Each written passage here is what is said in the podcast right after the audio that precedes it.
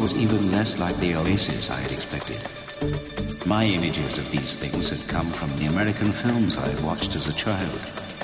Deserts were supposed to be full of sand, and an oasis was supposed to be a pool of water surrounded by some palm trees. The main town in Siwa is Shali, and it lies some 18 meters below sea level.